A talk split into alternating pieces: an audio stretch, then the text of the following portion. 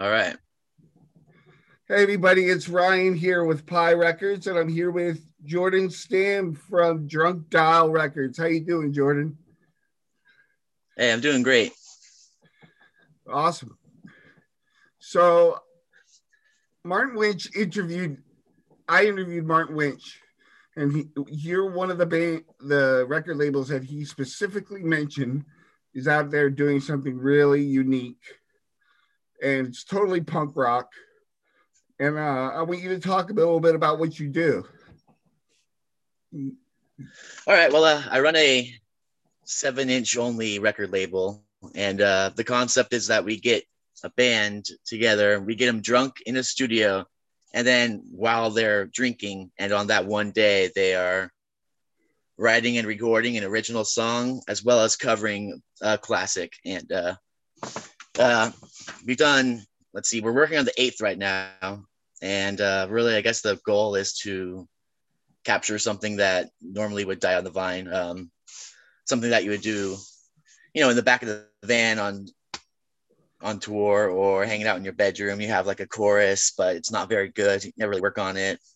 This is forcing a band to kind of go out of their creative comfort zones to, you know, work on that one idea they had and go for it. And, um, you know, it's relying on their creativity and their, you know, their unity as a band to make this thing happen. And, um, you know, it's been good so far, surprisingly good. Um, all the covers have been great too. People have had, uh, you know, that to fall back on. They have uh, their cover dialed in, and uh, no pun intended.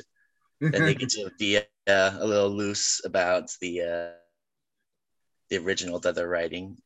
It's all been great. Uh, I love it. We're, uh, you know, it's it was a dumb idea we had at a bar. It's like, oh, that would be fun to do. And slowly but surely, we've realized we've refined the idea. I don't know why I say we. It's me, me and my cat, uh, the royal we.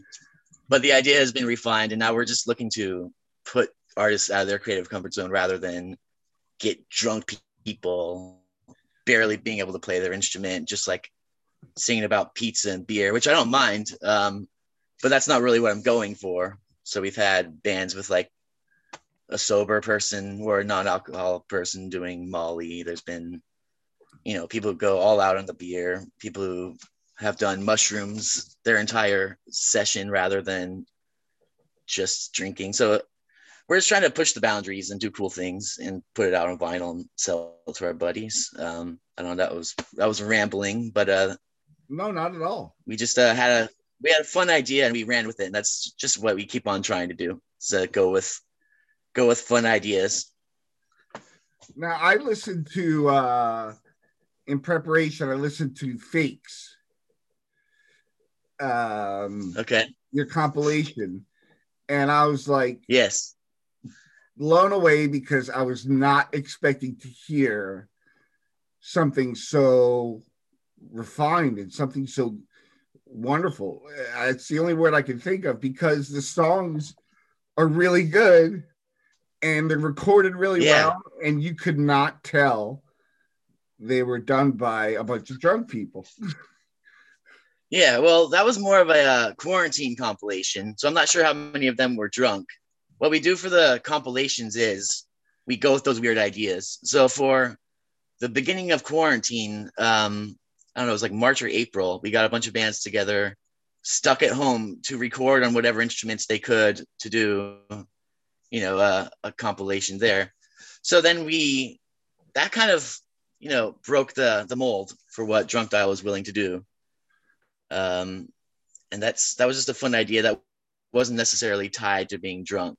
What Fakes was about, not necessarily tied to being drunk, was having, again, in quarantine or lockdown, having a compilation, nothing but songs that were only in fictional universes. So like uh, That Thing You Do has, of course, That Thing You Do by the the Wonders, Josie and the Pussycats. There's a bunch of these. And uh, you know, it was an idea I had. I wanted to put it out on vinyl, but because, you know, I wanted to make it big. I wanted to do it. It was such a fun idea, but we were still stuck in quarantine like a, a year later. No one could really go into studios, so we just said, whatever, let's do another digital.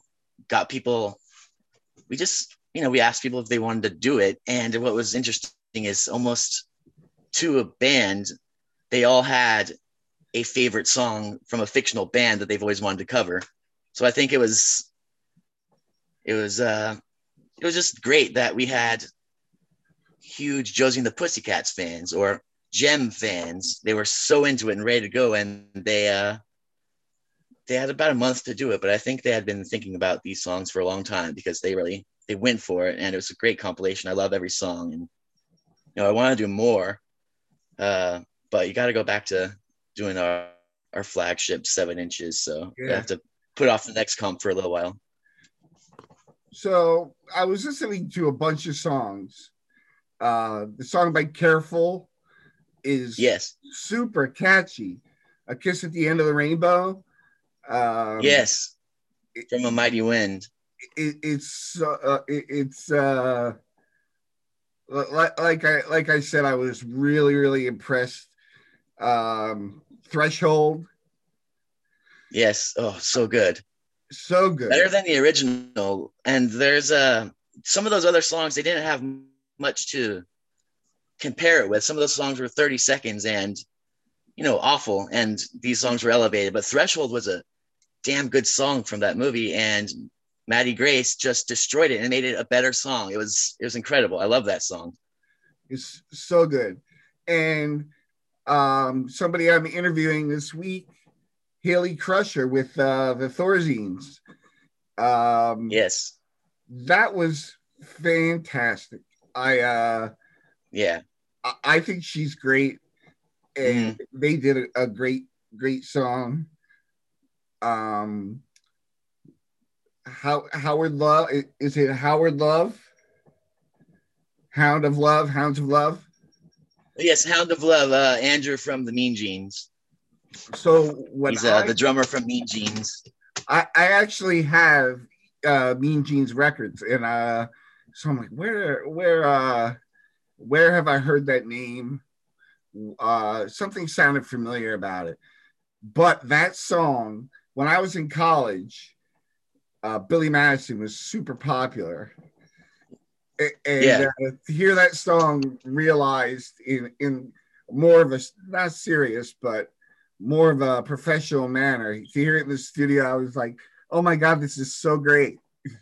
Yes, well, with Andrew, pretty much anything I do now, I have to run it by him. Like if I can get him involved or his okay, his thumbs up, then I go for it. And so, you know, I kind of did that. I was about to quit Drunk Dial, and Andrew was into doing one, and that kept it going.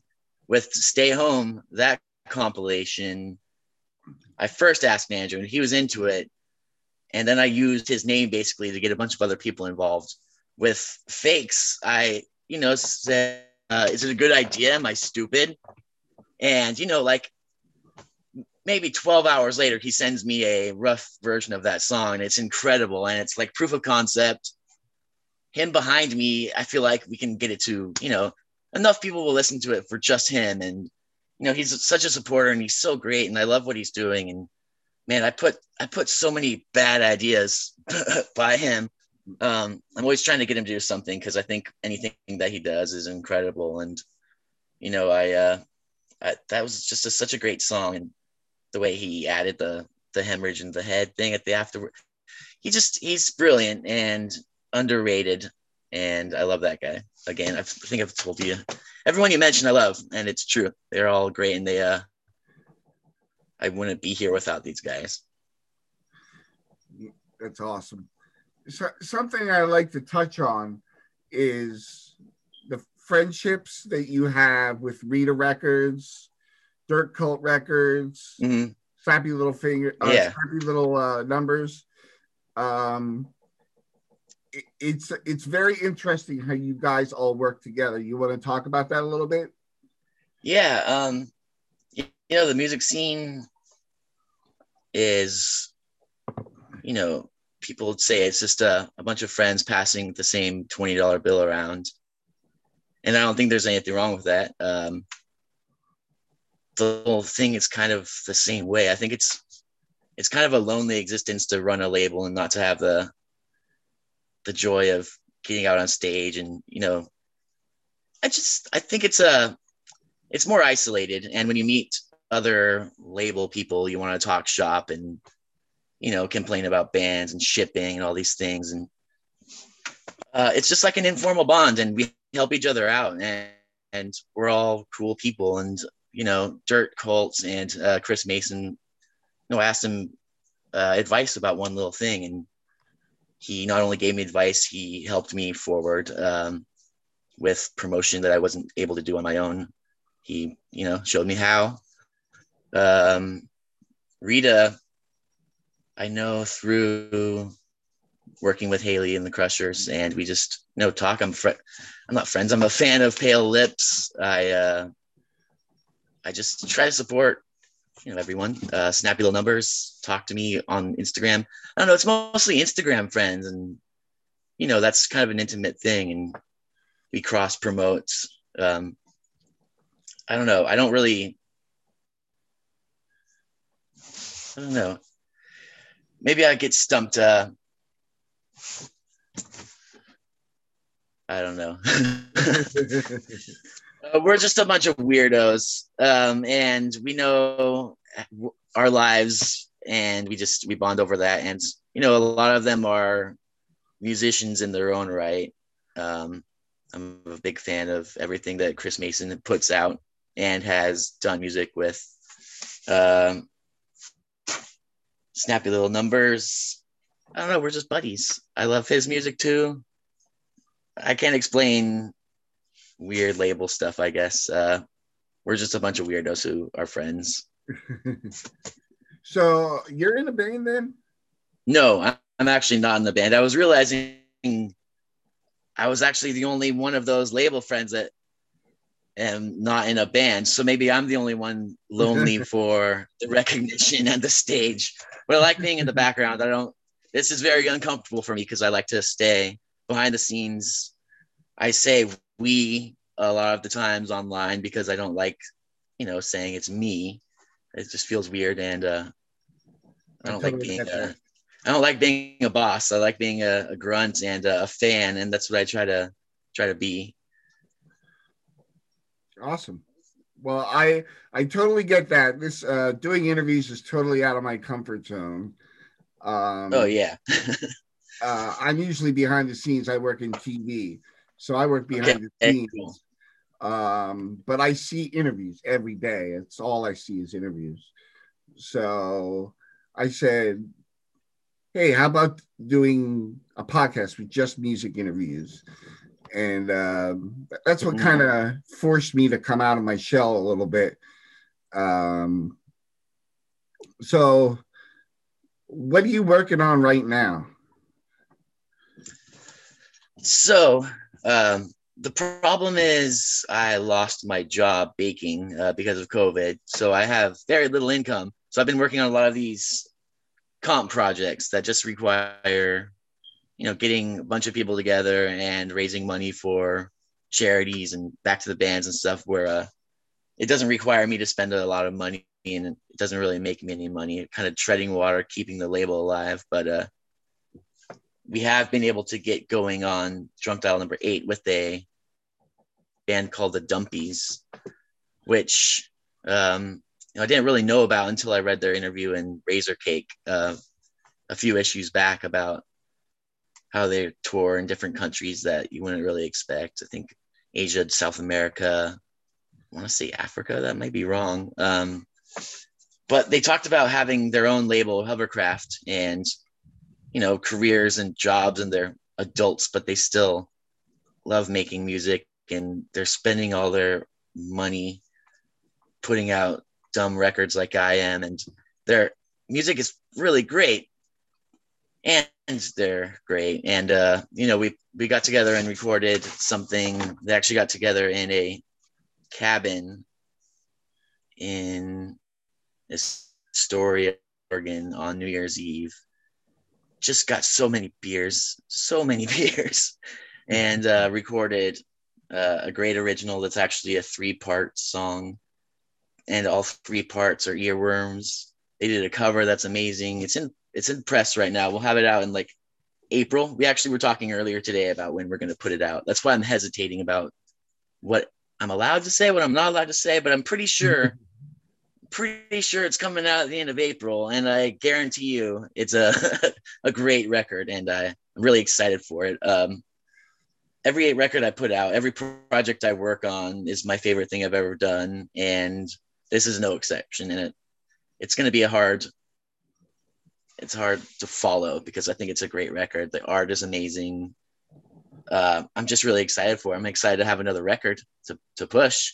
And, you know, there's about five or six other bands that want to do it, and I want to work with them. And we're kind of just waiting for the bassist to come from the other coast, or this studio that we want to work with to open back, back up, or me to have money to put out records.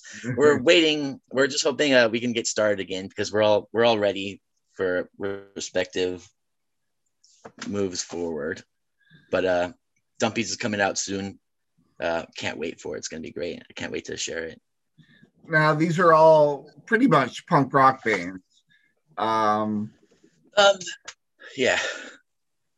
So did I cut you off? No, no, go ahead. Um, yes, I consider them all punk bands, even though I don't think other people would. I think it's a, it's a, a loose label, genre label. What, um, like, like you said, you, you were reading, reading um, up on the du- the Dumpies. Mm-hmm. What, what draws you to a band that says, hey, they would be a perfect fit to, to Drunk Dial? Well, I get a lot of people offering, and the problem is, like I said, we're poor and we can only take on so many projects at one time, because we're really interested in making something really good, putting quality things together, really good art, bunch of vinyl colors, and if there's really no profit margin in seven inches, and if you're a record label doing nothing but seven inches, it's really boring to talk about profit margins. But I say this only to to say that we can only put out, you know, at tops four a year, um sometimes only one or two a year. And so we have to choose bands based on what works at that moment. Sometimes it's a band that says, you know, hey, we're, oh man, every single band has been different. So the first couple have been my friends. I needed a first, a first record, a proof of concept. Not, you can't really get a, a good established band to get drunk for a brand new label and then expect them to, uh, you know, do it, do it service, do your service, because it seems like such a stupid idea. So the first couple of bands, they had to be friends. And the first person I ever asked was Hound of Love. And, uh, you know, that really opened the doors. Everything has been different. Let's see. Friends, uh, Poppy Fimbres from uh, bands I love, Mascaras, um, Savila, a bunch of Portland bands. He's a, an amazing drummer. He's a, he's got about twenty bands. He just hit me up one day and said, hey, this is a great idea. Let's do one. And I'm a huge fan of his. I've done nothing but my friends' bands. And so I said, hell yeah, let's do it. And I did it. And it was a Scare, I think his fortieth band or something like that. And it was incredible. Um, from there, you know, I talked to Houndy, like I said. After that, I fell in love with a song I heard, I think, Spotify Discover or something, and it happened to be a local band called Crybaby. Uh, this song Soft Honk was just, you know, an earworm, and I loved it. And I don't know, bizarrely confident or weird, or I didn't take my pills that day, and I just, you know, I hit him up and I said, does this sound like a good idea? Do you want to do this with me? Let's do it. And they were into it and they did it. Um, Hakan was number six. They hit me up on Instagram. No, actually hit them up on Instagram. I just discovered them. And I said, hey, you guys are great. I love you.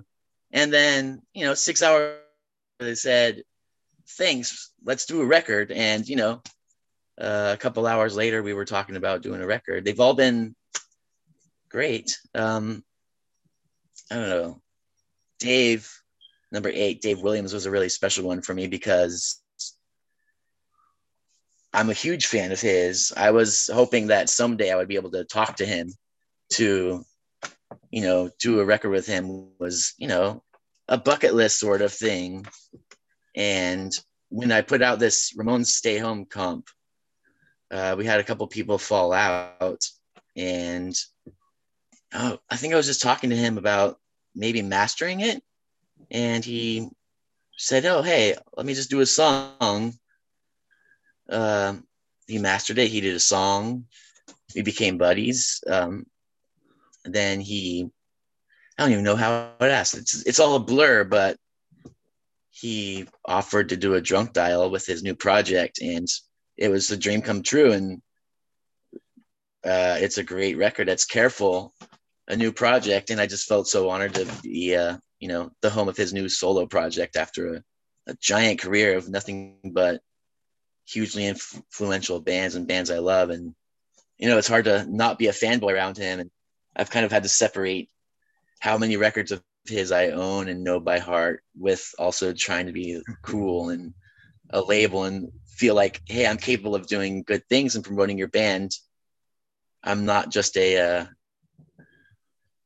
you know, a, a goblin trying to put out more music, and learn about Crusades backstories and, hey, like, what's it like in Ottawa? And do you really know all the creeps? And is Steve Adamic weird? Like, I don't know. He's just, it's all so cool. And to be dialed into these people is, uh, is great. And that's not the answer to your question. um, I should have had a beer. I would have been more focused. Uh, bands can't really do anything to be on my label. It's just, it's very, it's weird. We become friends. Opportunities open up. It's uh there's no real submission of demo process or anything. We just we talk. It's uh lightning in a bottle, or it just never really happens. Um, I'd love to have more money and put out more bands, but right now it has to be, you know, weird, ideal, furtive steps, I guess. Um, And so far, every single release has been better than the other, and people are really into the the concept, and they want to do it, and I want to keep going. We just need to keep putting them out and keep selling them. Yeah, man. Yeah, totally. Um, I like blacked out there. I'm sorry. No problem. Uh, so are you in Oregon? Is that where you are? Yeah, I'm in Portland. So there's a lot going uh, I've on. I've been here for like eighteen years. Yeah, yeah, there is. Um, there's such a lot going on there. Yeah, I feel like uh, Dave Mason described it a lot, where uh, there's so many different genres that are like have thriving scenes within Portland, but they're completely separate. And you know that they were at different bars, different sections of the city. Um, and I just don't know any of these bands, and I don't understand how these, you know, sometimes they get press and like, oh, how are they taking these huge tours? And I've never heard of these, these people, and they're in my city, and I've been here for eighteen years. Like, it's bizarre how many things are happening in Portland and how many active scenes there are. And it seems like someone like me would, you know, know some of them, but I have no idea outside of my own little scope. Um, it's a great city for that. It's really been really depressing to live here for a year without the the scene being really active and the the live music scene being, you know, the thing to live here for. So, what um what what what did you do for your, your full time job? You said you were baking? Yeah, I've just my first job actually was working at a record label when I was fifteen.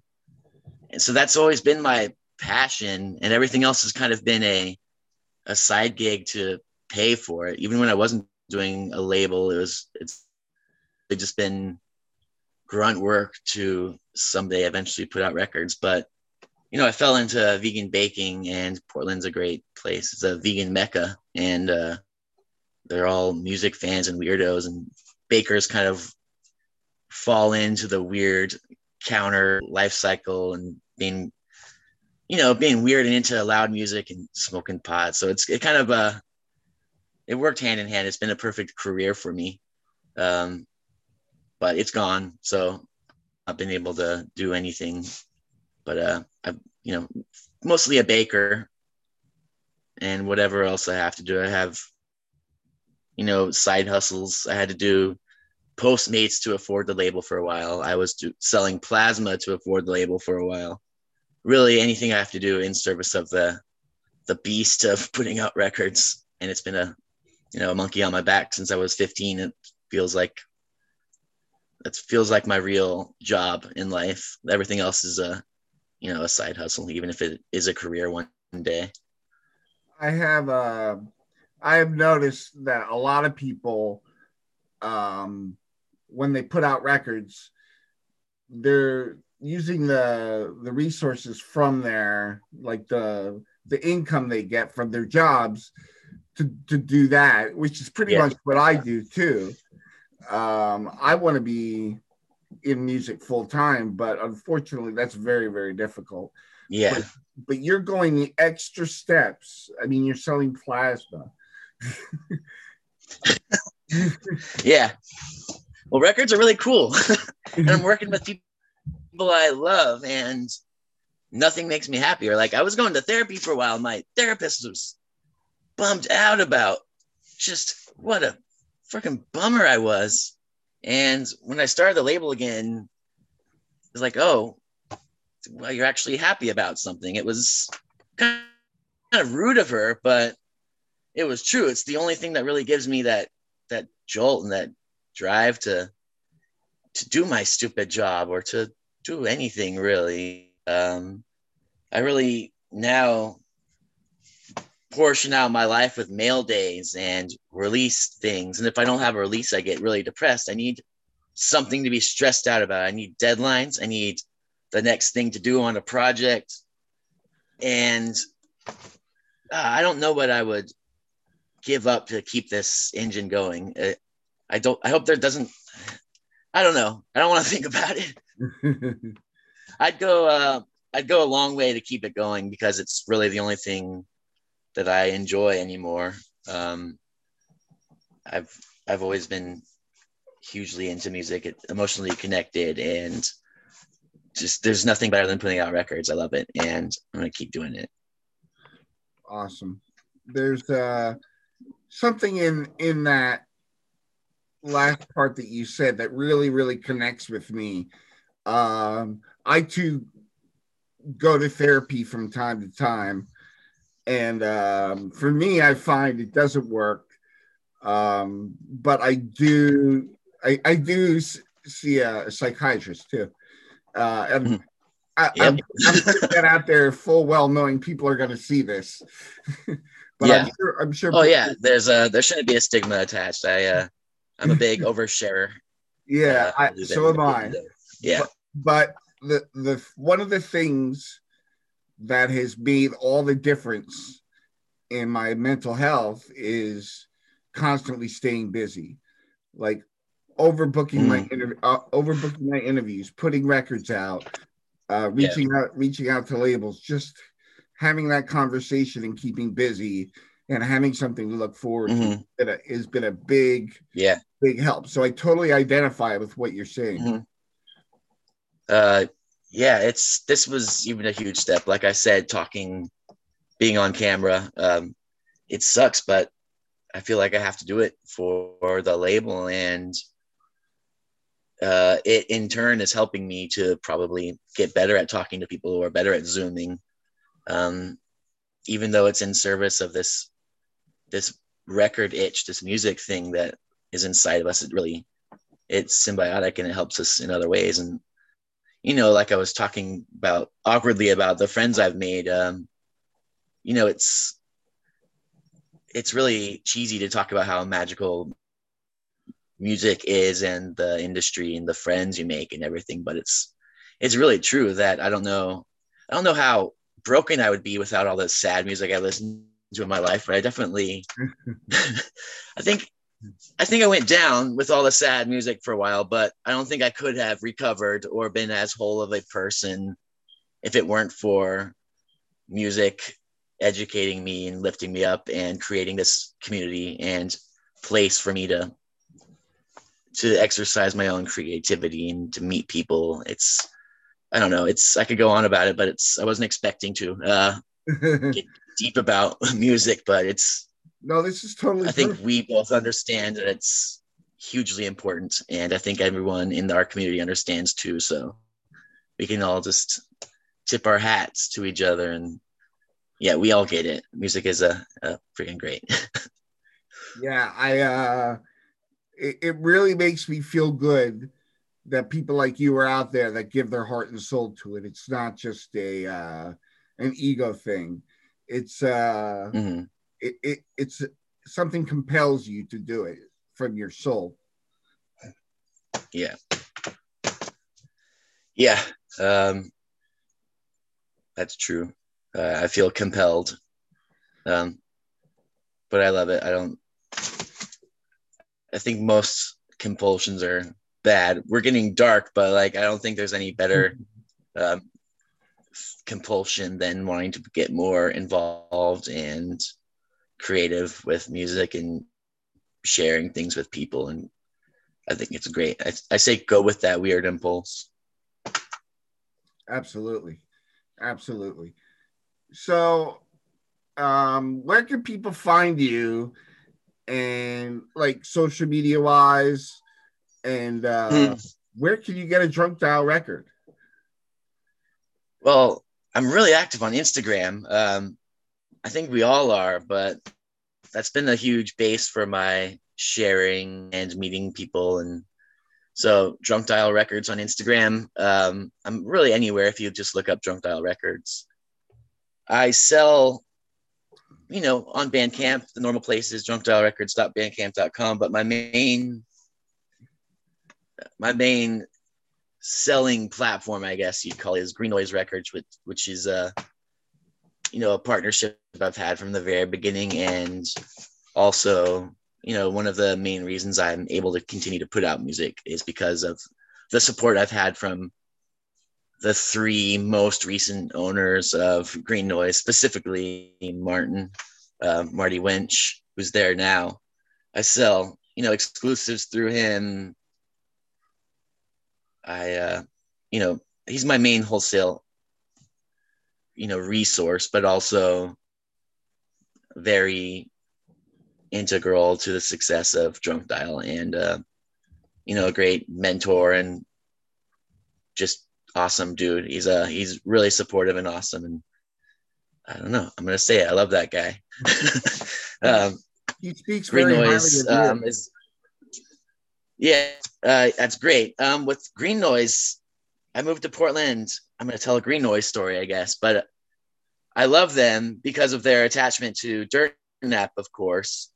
But when I first moved to Portland and my first real vinyl buying kick, I was obsessed with Jay Retard and getting all his old seven inches. And the very first record store day, I believe he had something out with Beck, maybe the Gamma Ray Split. And I was looking for the rare copy, of course. And I went to eventually Clinton, where Ken had Green Noise. He didn't have any, any uh, what are they called? Record store day titles. He wasn't really into that, but I went in there for the first time and there was this music playing and I loved it. It was incredible. And I asked him what it was. It was fucking Marked Men, the greatest band in like forty years, or since the Ramones started dying. And so I bought a Marked Men album. I bought a High Tension Wires album. Then I started, you know, getting into Nap stuff. And, you know, every single thing he's done has been incredible. So I would eventually just start getting drunk, then walking over to Green Noise, talking to Ken, getting recommendations and learning all about his stuff. I didn't have a label at the time. I was just a, a regular video, video uh, visitor. And uh, I really got into the scene. And it was during this time where he was on this incredible stretch with Mind Spiders, Potential Johns, Steve Adamic Band, Sonic Avenues, Low Culture, just, you know, Mean Jeans, just hit after hit after hit. So, you know, I was at Green Noise all the time. Uh, when it moved, I eventually made my way over there. It was not a walk I could do, so I had to go there sober, and parking was terrible. So it was kind of a, didn't visit as much, but I started uh, my label at that time and wanted to sell it at Green Noise, of course, and then became friends with Gary, who was the owner at the time. He was super supportive. He started selling it on Green Noise. Of course, I knew Marty. Um, when he took it over, I guess Gary, you know, said, you know, this guy's cool. Make sure you keep selling his stuff. And I guess that's how Marty heard about it. And, you know, he understood what I was doing. He's been more supportive to me than I would be to anyone if the roles were switched. I've felt embarrassed at sometimes. I felt, you know, like, why is he? I'm not good enough for him to be putting the Green Noise name behind him. Like, I'm a, I'm a weirdo. And he's just been so supportive, and I wouldn't have the, you know, the roster I have now without his backing. I wouldn't have the sales I have now without his backing. And um, that was a really long plug for Green Noise, but yeah, you can get my records at Green Noise Records online, and uh, you know, a few other places around Portland. But um, you know, that's that's my place, and if there's anything I'm selling, it'll go there, and he gets all my exclusive things. He'll get, you know, the the Dumpies exclusives. He sells my old stuff. He he keeps it going, and uh, you know, he's he's I love that guy. Awesome. So uh, I just wanted to wrap it up by saying, yeah, yeah, please, dear thank, God. Thank you so much. It was great to get to know you, and yeah, thank you for your time. I I, I know you Definitely. must have a million things going on. Um, but thank you so much for being such a great guest, and uh, let's please stay in contact. Yeah, uh, thanks for having me. I uh, I really like what you're doing here and giving voices to the weirdo label operators, um, and to my friends. It's it's really nice to hear them stumble over their words and talk about the reasons they're doing things, and it really reaffirms what a cool scene we're all in. And even if we're all just passing around the same twenty dollar bill, like, yeah, I'm into it. I'll I'll keep giving my buddies these twenty dollar bills because I, I love it. And I, I want to keep seeing all of our buddies put out things that make them feel good, even though it's taking all their money and all their time. And it makes them nervous. Um, I'm just, yeah, ah, I don't know. Thanks for having me. Um, yeah, I'll talk to you soon. Cool.